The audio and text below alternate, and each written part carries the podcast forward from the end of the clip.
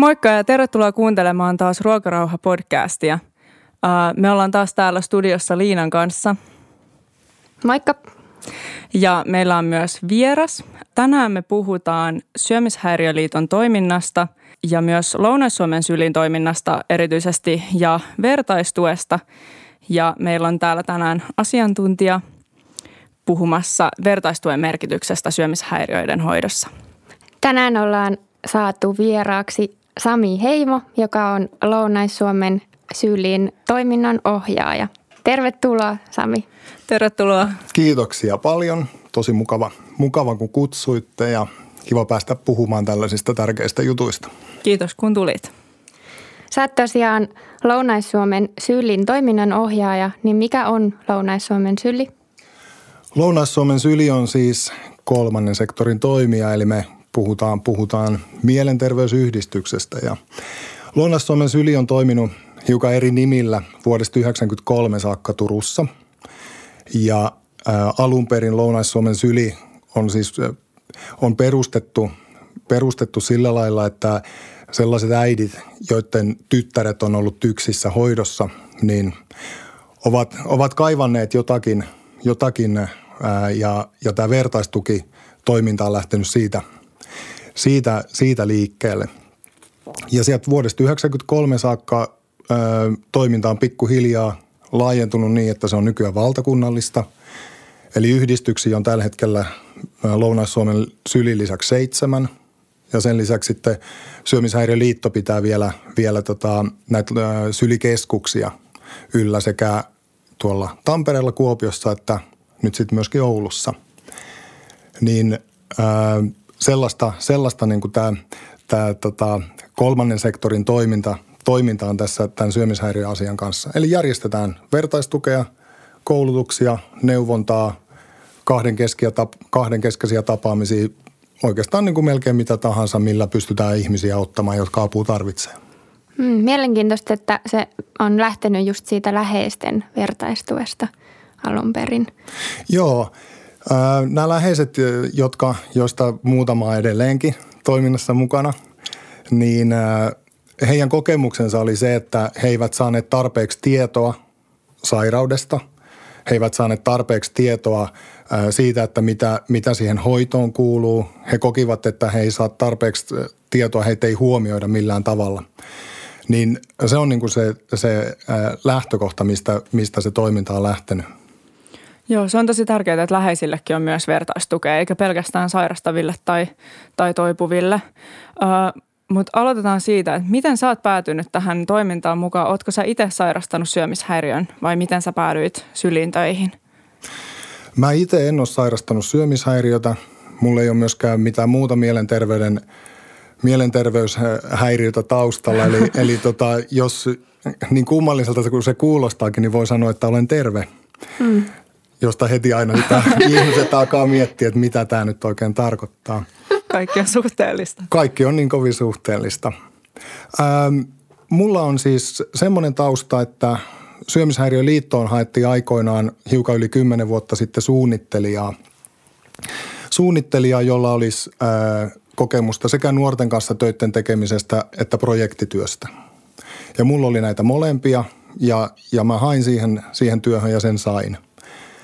Ja siinä kohtaa mulla ei ollut niin kuin minkään valtakunnan käsitystä siitä, että mikä syömishäiriösairaus on. Mä en tuntenut yhtäkään ihmistä, joka olisi sairastanut. Ja siitä lähtien mä olen sitten pikkuhiljaa oppinut tuntemaan asiaa, oppinut tuntemaan ihmisiä. Ja no siitä nyt on sitten, sanotaan vaikka 13 vuotta aikaa, niin tämä on pikkuhiljaa sitten käynyt tutuksi tämä asia. Varmaan on ollut mielenkiintoista ja haastavaakin tulla tähän syömishäiriöiden maailmaan ilman semmoista niin kuin mitään ennakkotietoja, että mitä sä oot oppinut syömishäiriöistä tässä uran aikana. No joo, tohon on mahdoton vastata ihan yhtäkkiä, mutta tosi paljon. Mä en tiedä, onko syömishäiriö sairaus sinällään niin kauhean kiinnostava asia, Mutta enemmänkin se, että mitä ihmiset ajattelee.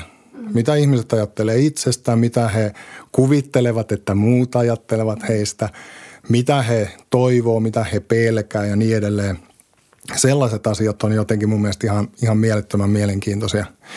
Mutta totta kai yksi semmoinen niin kuin varmaan keskeinen asia, mikä liittyy tähän syömishäiriösairauteen, on se, että mä oon oppinut niin kuin sen, että sillä, että miten me kohdellaan toisiamme, niin sillä on ihan valtava merkitys. Puhutaan me sitten niin kuin ihan vanhempien ja lasten suhteesta, jostain koulukiusaamisasioista tai jostain parisuhteesta, niin se, että millä tavalla me kohdellaan toisiamme, niin sillä on ihan valtavasti merkitystä.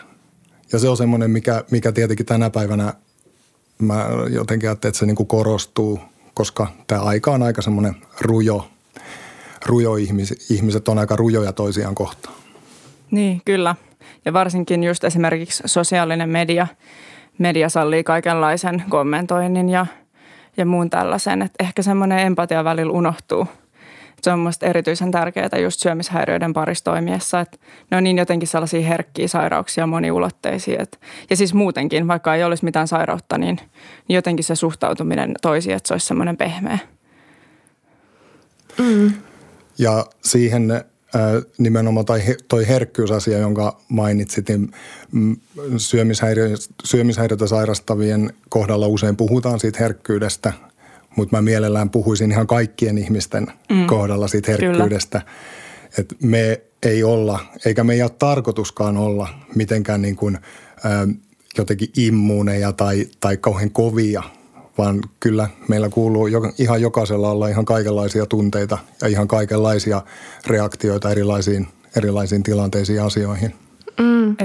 Ehdottomasti. Toi on hyvä pointti ja hyvin kuvasit tota syömishäiriötä sairastavien kanssa niin kuin työskentelyä, että se on ihmisten kanssa työskentelyä ja heidän tarinoiden kuulemista, että ei siinä välttämättä tarvi niin kuin ajatella nyt, että nämä on syömishäiriötä sairastavia ihmisiä, vaan kohtaan ne vaan ihmisinä ja niin kuin kaikkiin yksilöinä.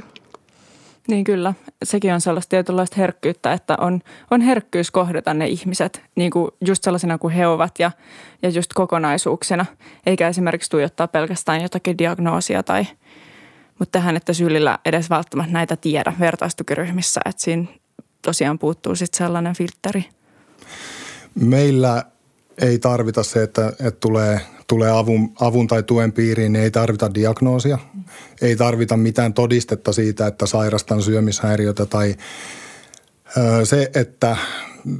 se, että kokee olevansa niin kuin avun tarpeessa ja se, että kokee, että siitä keskustelusta, mitä meillä käydään, että siitä on hyötyä, niin sehän riittää meille. Ylipäänsä mä ajattelisin, että meillä sitten taas täällä niin kuin yhdistyspuolella on sillä tavalla niin kuin helppoa, että kun me ei hoideta ketään. Meidän toiminnassa tavallaan ei ole mitään semmoista niin kuin jotenkin määriteltyä tavoitetta. Me toivotaan, että ihmiset, jotka on meidän tuen piirissä, että he voivat paremmin, että heidän elämänlaatunsa tai mitä ikinä halutaan käyttää sanoina, niin että jotain semmoista niin kuin asiat menee heillä parempaan suuntaan. Sitä me totta kai niin kuin halutaan, mutta meillä ei ole siihen mitään mittareita, että näitä ja näitä asioita pitäisi tapahtua. Niin meille se kohtaamistyö on siinä mielessä aika helppoa. Ja kyllä mä ajattelisin, että meidän, niin kuin, että jos jonkun, niin nimenomaan meidän pitää niin kuin osata nähdä se ihminen niiden oireiden takana. Se, että se oireisto, joka ihmisellä on, niin se on se, joka sieltä totta kai tulee niin kuin keskusteluissa ja kaikessa niin kuin aina läpi, mutta jos jonkun, niin meidän niin kuin Lounais-Suomen Sylin ja kaikkien muiden yhdistysten ja liiton porukoiden, niin kyllähän meidän pitää osata nähdä niiden oireiden taakse se, että minkälainen se ihminen on siellä. Mistä se unelmoi, mitä se toivoo, mitä se pelkää ja päästä sellaisiin asioihin kiinni. Joo. Mähän on itse tosiaan ohjannut Lounais-Suomen Sylillä vertaistukiryhmiin muutaman vuoden ajan syömishäiriön sairastuneille ja toipuville. Ja se, mistä mä tykkään siinä paljon, on just se, että sinne voi tulla kuka vaan. Ei tarvitse olla diagnoosia, ei lähetettä, ei tarvitse olla edes halukas kertomaan omaa nimeään. Että se on niin kuin, tuntuu, että syömishäiriöiden hoidossa tarvitaan, niin kuin, tai ei hoidossa, mutta niin kuin siinä kentällä tarvitaan tämmöinen paikka, mihin ihmiset voi tulla matalalla kynnyksellä ja nimenomaan ilman mitään diagnoosia. Sami, sä oot myös ohjannut näitä vertaistukiryhmiä. Mitä ryhmää sä oot ohjannut? Mä olen ohjannut tunnesyömisestä ja ahminnasta kärsivien vertaistukiryhmää ja päädyin ohjaamaan sitä sen takia, että meillä ei ollut siihen vapaaehtoista kokemusasiantuntijaa ohjaamaan ja olen ohjannut sitä aika monta vuotta ja nyt se laitettiin tänä syksynä laitettiin tauolle, eli nyt sitten haetaan siihen ohjaajaa. Eli jos joku sellainen, joka tuntee itsensä kutsumusta, alkaa ryhmää ohjaamaan, niin tervetuloa, ota yhteyttä, minä vastaan kyllä. Joo, meillä voi laittaa Instagramissa tai Facebookissa. Kyllä, kaikilla maailman vekottimilla saa ottaa yhteyttä. Millaista se oli ohjata ilman sitä omaa kokemusta, että kun nämä on tosiaan vertaistukiryhmiä ja mullakin on se oma sairastuminen taustalla ja se ohjaa paljon sitä, miten mä teen sitä ohjaamista, niin millaista se oli sulla ilman sitä kokemusta? No, mä ajattelisin niin, että se, silloin kun mä olen siellä ohjaamassa, niin se ei varsinaisesti ole silloin vertaistukiryhmä, vaan se on ammatillisesti ohjattu keskusteluryhmä tai joku tällainen. Ensimmäinen asia tietenkin on se, että mullahan on käytössä tavallaan siinä ryhmän ohjaamisessa tietyllä tavalla semmoinen, niin kuin, semmoinen psykoedukatiivinen työkalupakki, jos halutaan näin sanoa. Eli mä pystyn tuomaan siinä ryhmän keskusteluun aina semmoisia asioita, joita voisi ajatella tämä ja tämä asia niin kuin liittyy nyt syömishäiriöön ja tämä saattaa olla semmoinen, mitä se syömishäiriö aiheuttaa ja niin edelleen. Se on niin kuin yksi semmoinen tavallaan selkänoja, mikä mulla siinä on.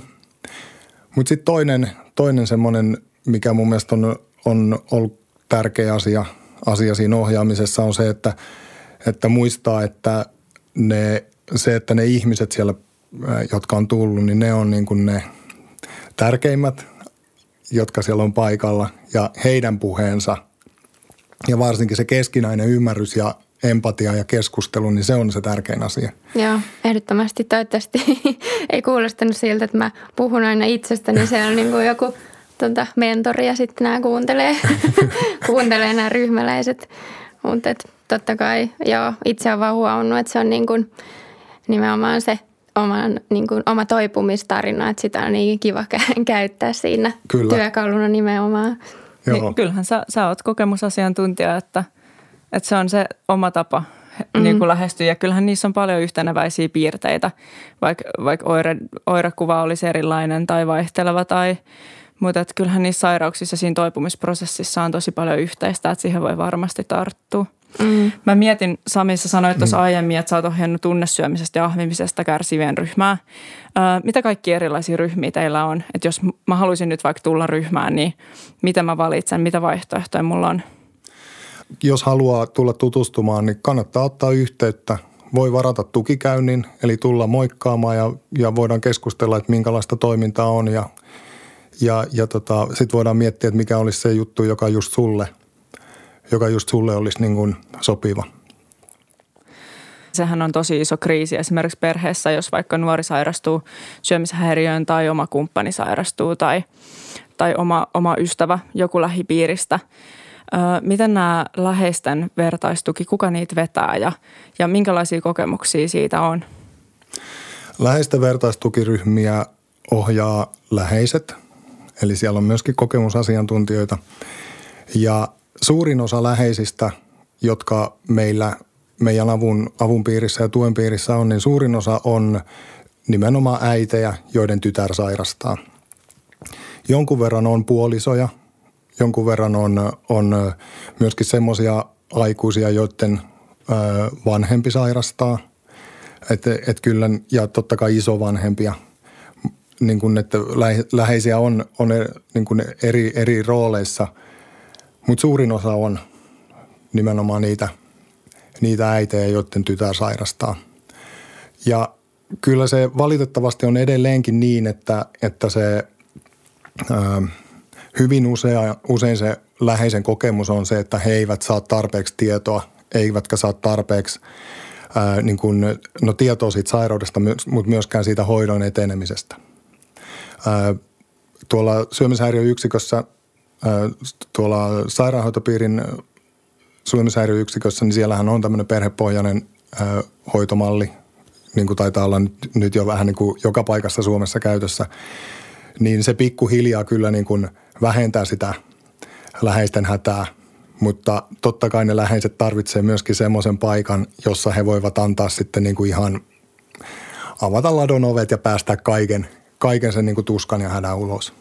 Ehdottomasti joo, se on tosi tärkeet ja se voin kuvitella, että syömishäiriöisen läheisenä oleminen on todella raskasta, että siinä on semmoista niin kuin turhautumista ja sitä sairautta voi olla tosi hankala niin kuin ymmärtää ja jotenkin.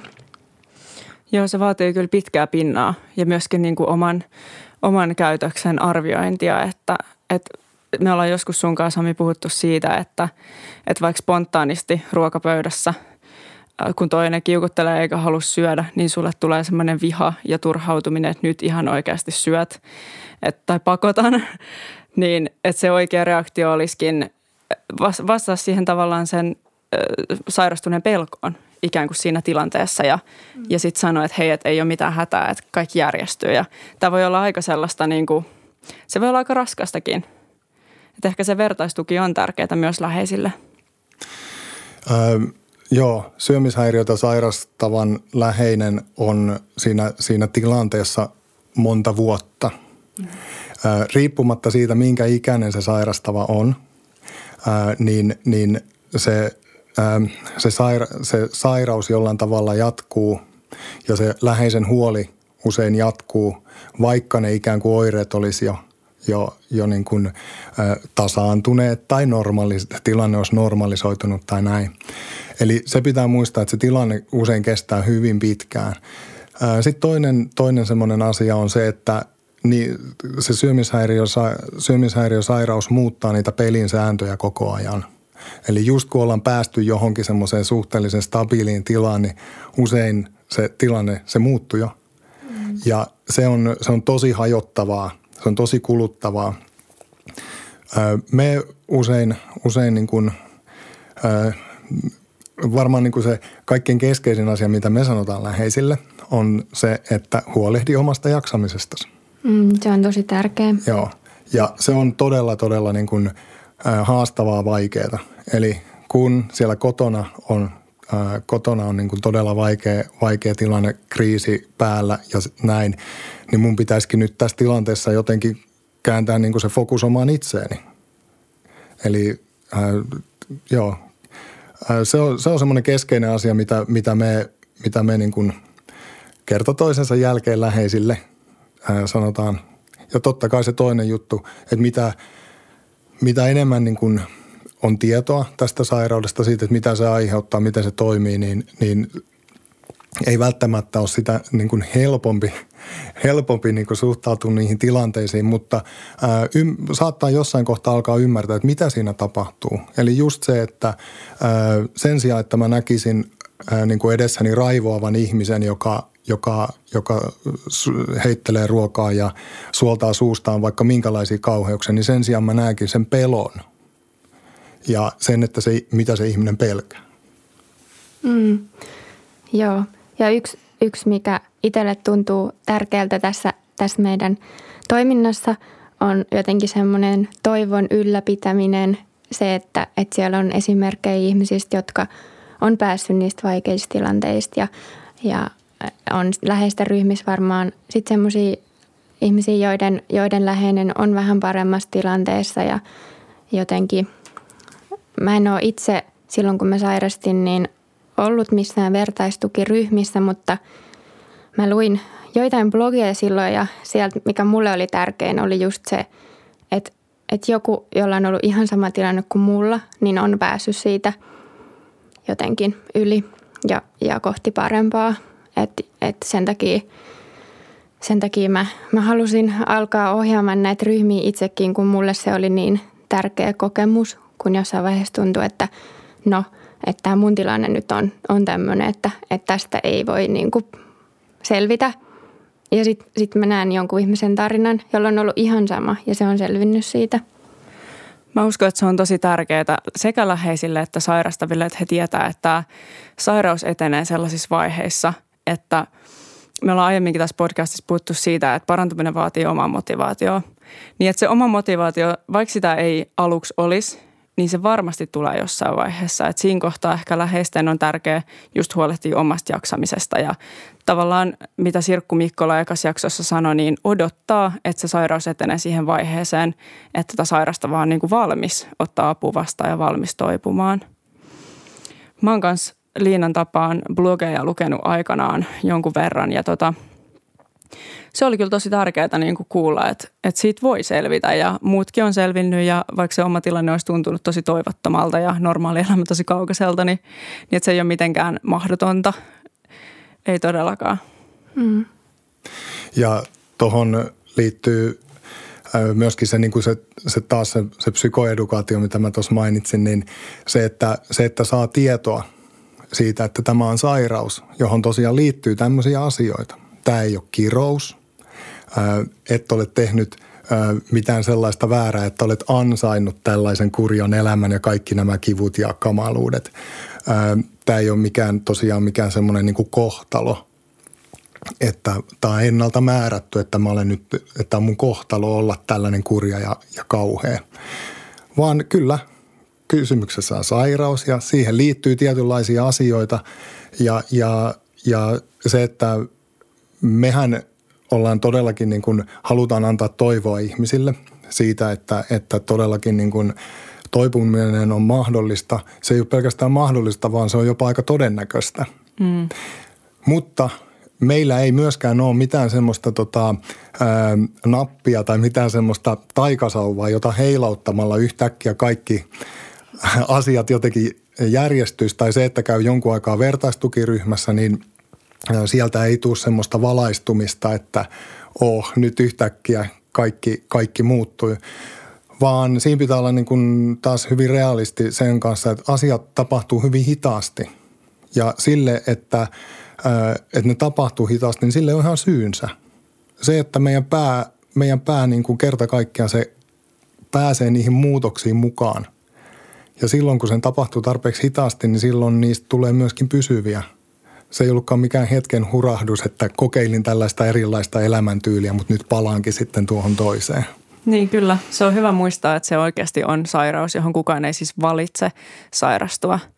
Ja sitä pitää niin kuin ajatella sellaisena niin kuin just siinä sairautena, eikä tällaisena esimerkiksi jonain outona hairahduksena, joka tapahtui, tai että josta nyt pitäisi sitten äkkiä päästä pois. Et toki se on hyvä tähdätä siihen parantumiseen, mutta kuten sanoit, niin se oikeasti vie aikaa, niin kuin ne aidot muutokset, että keho voi korjaantua tosi nopeasti, mutta sitten se ajattelu, niin se on kyllä hitaampaa. Ja se ylipäänsä niin se, että ihminen vuosien aikana pikkuhiljaa ymmärtää, mihin kaikkeen se kontrolli, mihin kaikkeen ne kiellot, mihin kaikkeen se jotenkin se elämäntyyli niin kun on pistänyt näppinsä, niin pikkuhiljaa niiden kaikkien asioiden jotenkin oivaltaminen ja sitten niiden muuttaminen, niin toden totta, se vie aikaa. Mutta samalla pitää muistaa se, että vaikka se vie paljon aikaa, niin se ei tarkoita, etteikö se ihminen pystyisi sen prosessin aikana tekemään ihan mielekkäitä asioita, elämään ihan mielekästä elämää ja joskus jopa olla onnellinen ja tyytyväinen itseensä.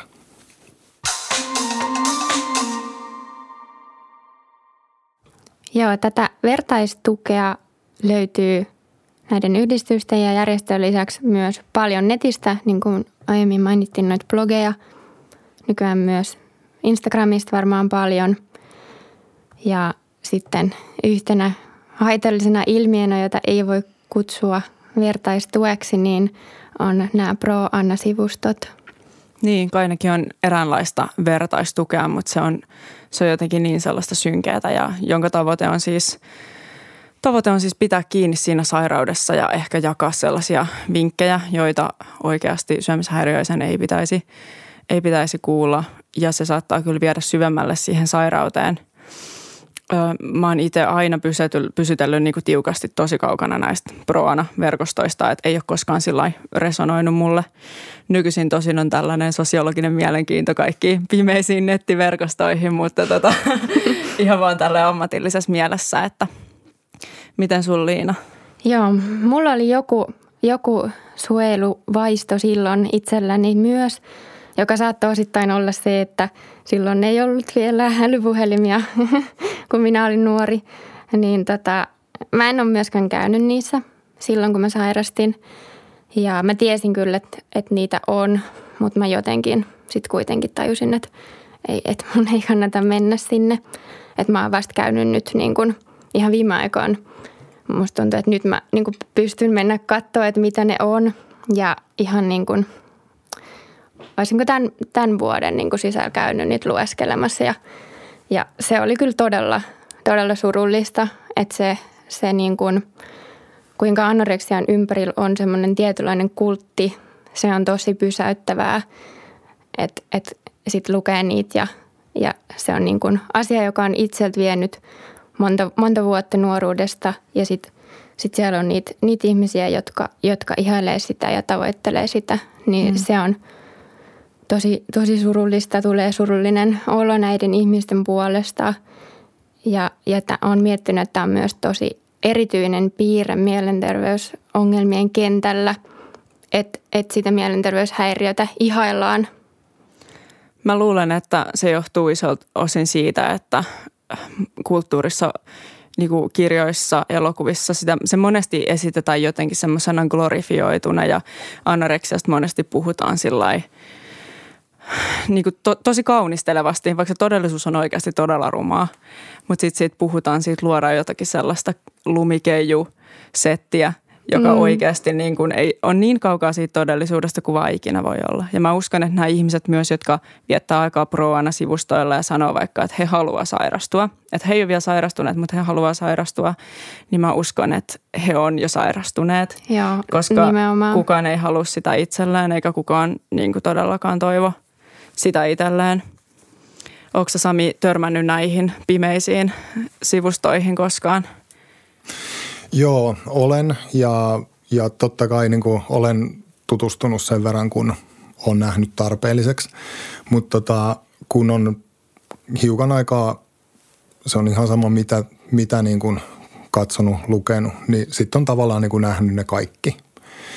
Et siellähän ei niin kuin mitään niin kuin... Siellähän ei tule mitään niin kuin tavallaan sitä jotenkin yhtä pitkää kuin leveätä. Ja todellakin se niin kuin herättää tosiaan niin kuin suru on varmaan se keskeisin tunne, mikä siitä tulee. Et tulee niin kuin surullinen olo niiden ihmisten puolesta, jotka jollain tavalla näkee, niin, että kokee tarvetta tuottaa sellaista ja sitten toisaalta myöskin niiden ihmisten puolesta, jotka sitten niin kuin myöskin käyttää, jotka niin kuin lukee ja viettää aikaa niillä sivuilla. Tämä on tosi mielenkiintoinen juttu, että totta kai mielenterveysongelmista, syömishäiriöistä pitää puhua ja julkisesti niin kuin on hyvä, että on erilaisia kokemustarinoita ja tällaisia. Mutta tässä on tosiaan, niin kuin, mulla ei ole itselleni ketään mitään niin kuin selkeää vastausta tai näkemystä, mutta et siinä on joku semmoinen hienoinen ero, että onko se sellainen toipumistarina, joka niin kuin rohkaisee ihmisiä tosiaan näkemään siinä, että mäkin voin päästä näistä ongelmista eroon. Vai onko se sellainen, jossa tavallaan niin kuin, ihmiselle tulee semmoinen, että voi vitsi, toi on hieno tyyppi. Se on käynyt näin vaikeita asioita läpi ja siitä on tullut noin hieno.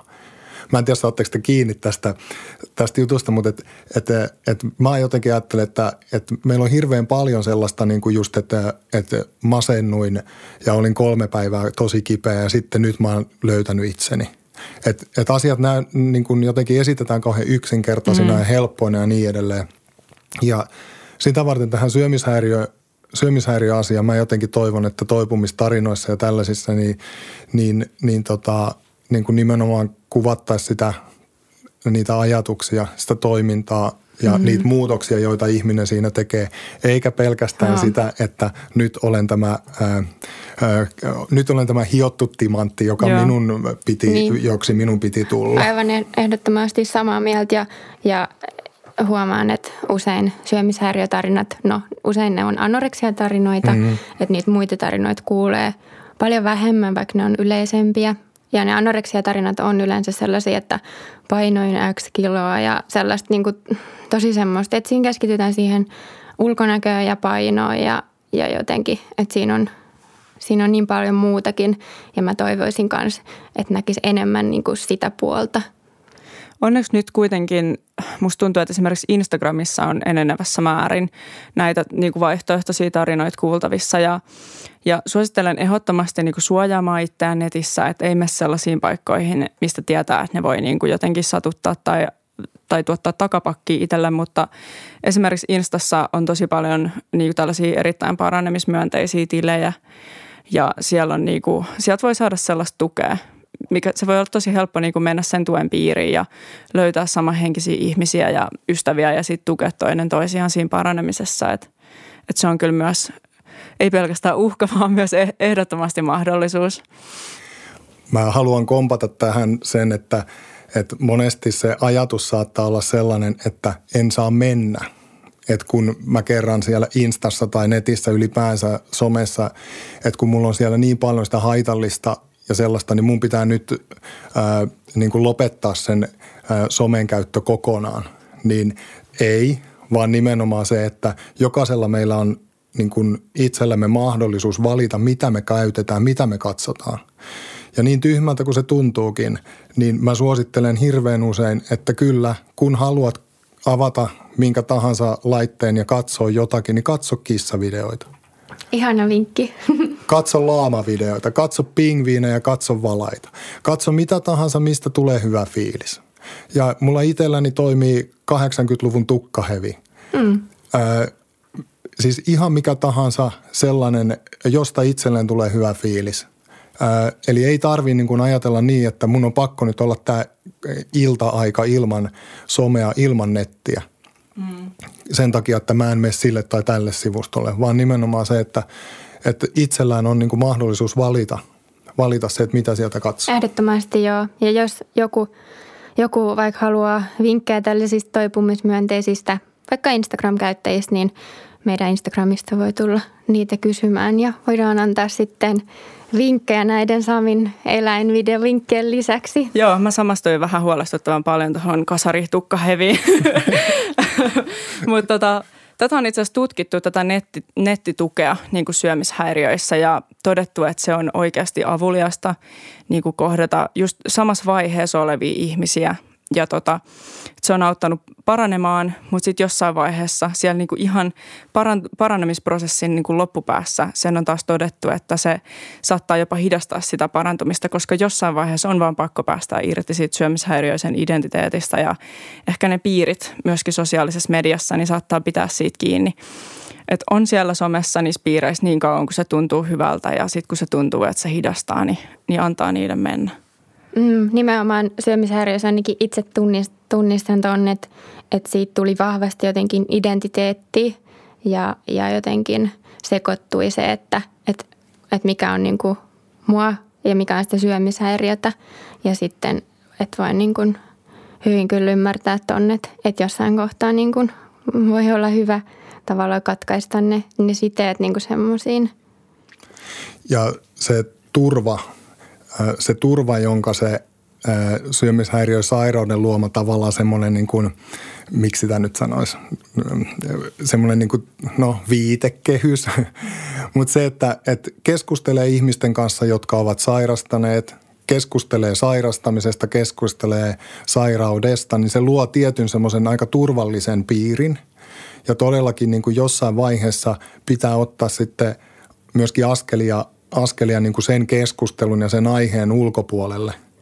Ja silloin jotenkin on hyvä, että pääsee niin kuin, no jos ei nyt eroon, niin ainakin sitten keskustelemaan niin kuin muista aiheista ja sitten sellaisten ihmisten kanssa, jotka on mahdollisesti jostain ihan muusta aiheesta kiinnostuneita tai ylipäänsä niin kuin askartelee ihan muiden juttujen kanssa. Niin, että pääsee rakentamaan sitä oikeasti omaa identiteettiä ja löytää sen, että kuka todella on ilman sitä syömishäiriötä. Mä uskon, että läheiset on tuossa myös isossa roolissa, että läheiset, niillä on niin kuin mahdollisuus muistuttaa, että kuka sä oot tavallaan ilman sitä sairautta ja pitää sua kiinni myöskin niissä normaaleissa asioissa.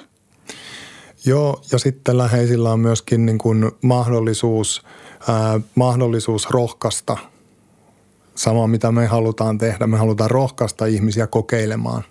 Me halutaan rohkaista ihmisiä niin kuin kokeilemaan niin, että pystyisi tekemään jonkun pienen muutoksen, jotain pieniä muutoksia.